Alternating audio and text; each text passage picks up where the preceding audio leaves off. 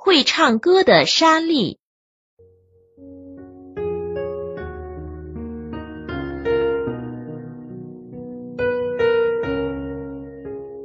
现实科学家正在竭力解答一个难解之谜——鸣沙现象。过去十年间，英国太阴河上的新堡大学对沙和沙滩的鸣唱、低吟、厉叫、轰鸣、铃响、嗡嗡声以及尖叫声做过广泛实地调查及实验室的研究。长久以来，鸣沙一直使人类感到困惑。这些研究工作就是想找出其成因。鸣沙出现于地球表面几个相隔很远的地区，其中最著名的在苏格兰西岸布里蒂群岛中的艾格岛上。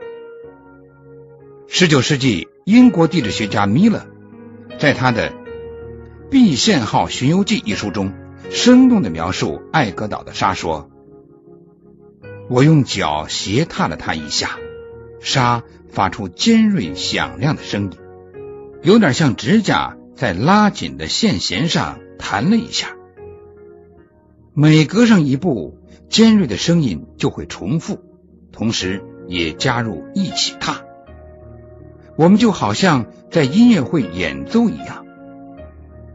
我们向前行时，沙面上不断发出鸣鸣的声音；周围寂静时，二三十码外也听得见。声音响亮的鸣沙，在世界各地许多沙滩及沙漠上都有，包括美国大陆上的长岛及马萨诸塞湾、夏威夷群岛、威尔士西岸、英国的诺森伯兰海岸、丹麦的波恩赫尔姆岛、波兰的科尔堡、澳洲几个地方，包括新南威尔士海岸、巴西、智利以及亚洲、非洲。中东几个沙漠，人在鸣沙上行走，脚会深陷沙中，因为沙粒儿很松散，沙粒儿数以百万计，表面非常光滑，造成一种连续的震动，发出悠长的声音，好像音乐。十九世纪，许多科学家对越来越神秘的鸣沙现象。感到百思不解，达尔文就是其中一位。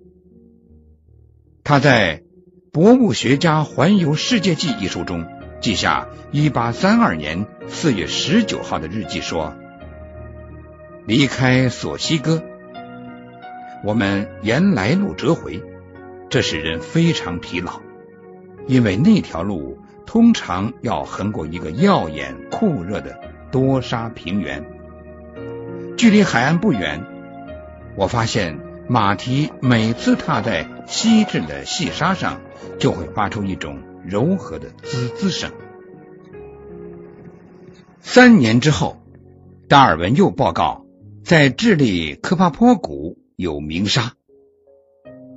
我在城中逗留时，听到几位居民谈及附近有座山，名叫巴拉马多，意思是轰鸣者。或吼叫者。据我所知，山上布满沙，有人爬上去扰动沙层时才会发出声音。一千多年来，鸣沙现象散见于各种著作中，《天方夜谭》曾提及，而中国古代史书也提到亚洲中部戈壁沙漠上出现鸣沙。马可波罗讲述。听见在亚洲沙漠上空传来仙乐鼓声，鸣沙的现象也可以解释塞纳半岛某处埋有一所寺院的古老传说。相传有一所寺院被庞大的沙丘掩埋，但寺院的群中依旧发出悠长的音调。路经沙漠的游牧民族及其他游客有时会听见这种钟声。据说，游客所骑的骆驼来到这座神秘山丘，听见地下发出的音乐，就会吃惊。约二百年前，许多欧洲人到塞纳山朝圣后带回来的故事，似乎都证实有那么一座埋没了的寺院。他们也曾在沙漠深处听见悠长稳定的钟声，这种声音好像是阿拉伯僧侣拿来做钟用的悬吊金属棒被人不断急促敲击时所发出的一样。但听见声音的地方却杳无人烟，不但没有僧侣，连人影也不见。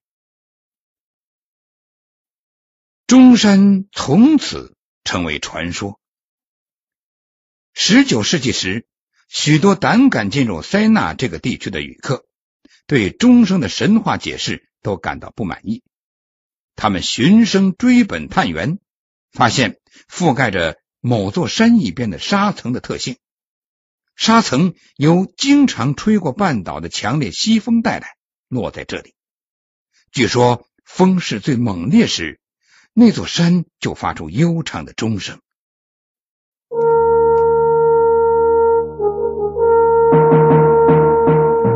探索古代文明，寻找失去的世界，与外星人全接触，架起我们与先知的桥梁，打开神秘世界的大门，掀开世界神秘的面纱，金古奇观。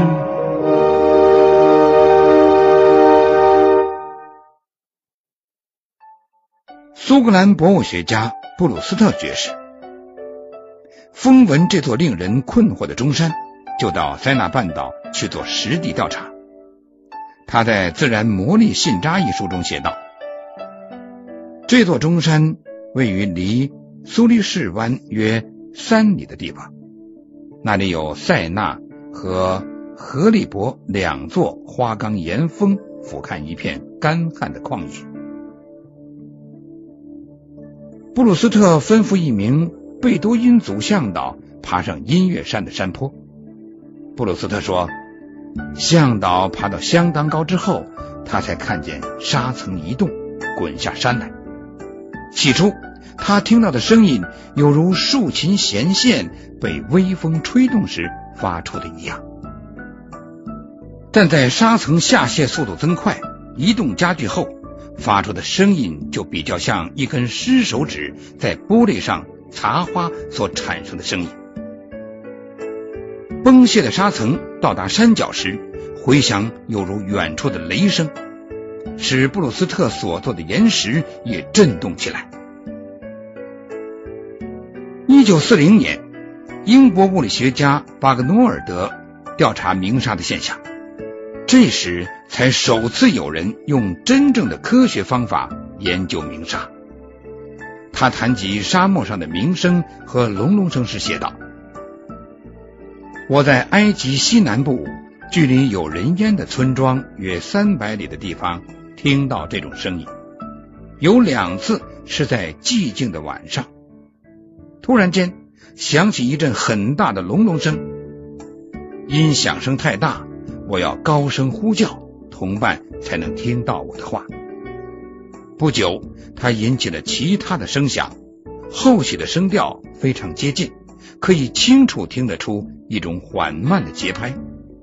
这种离奇的合唱响了五分钟之多，还复归沉静，而地面也停止了颤动。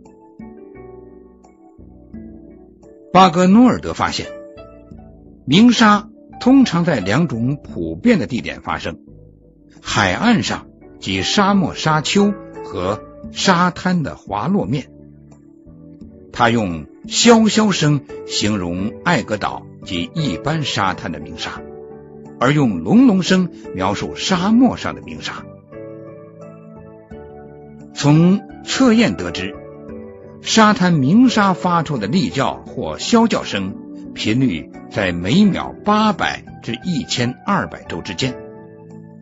他说，只要在上层的干沙上迅速搅动，譬如在沙上走动，用手掌扫过或用一根棒垂直插进去等动作，都能发出声音。他发现用上述方法去扰动沙漠上的沙，所发出的声音频率较低，每秒一百三十二周。但是沙漠的沙在向下崩泄时，表面速度足以使它发出清晰可闻的嗡嗡声，频率约为每秒二百六十周，约等于中央 C，甚至更高的音调，视崩泄的速度而定。南非卡拉哈里沙漠的沙一到普勒多利亚后，因为没有沙漠环境，就会丧失它的发声特性。除非在实验之前能把沙储藏在密封的容器内，把沙加热到摄氏二百度，也可以恢复其发声的特性。由此可见，湿度可能使一些沙漠上的沙粒失声。最近，新堡大学几位科学家白朗、甘贝尔、陈斯和汤马士等，依循巴格诺尔德的方法继续做实验。他们先把鸣沙样本放到蒸发容器里，然后用粗头圆木棍敲打沙粒，发出声音。他们的报告说，用早餐的杯子及木锤的柄子。也可以得到同样的效果。他们发现沙粒的圆度并非鸣沙的主要特点，但是沙粒的大小划一反而最重要，可使沙堆产生发声的特性。此外，犹如尘埃，鸣沙发声就会减弱，有时甚至完全发不出声。沙粒儿经过琢磨，未受其他物质污染，而且全部大小相近，就会发出鸣声。如果不断加以捣碎，这类小沙粒儿就丧失鸣叫的特性。但是用筛分、冲洗或煮沸等方法把幼细的碎屑除去，又能恢复其特性。鸣沙究竟怎么会具有发声的特性呢？新堡大学的科学家提出一套笼统的解释。他们说，有一点很明显：如要产生任何声音，两层或多层沙之间必须有切力运动。如果沙层单薄而又无边线，只有斜敲才能发出声音。在实验室里进行试验，从上向下敲击，证明是产生切力运动的简便方法。但是沙堆必须陷于容器里面才能见效。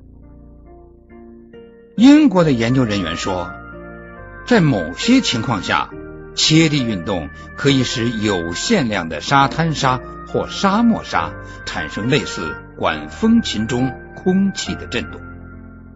不过，这种现象究竟怎样发生，仍然是巴格诺尔德的那个结论。到目前为止，还没有确切的解释。鸣沙现象依旧是个谜。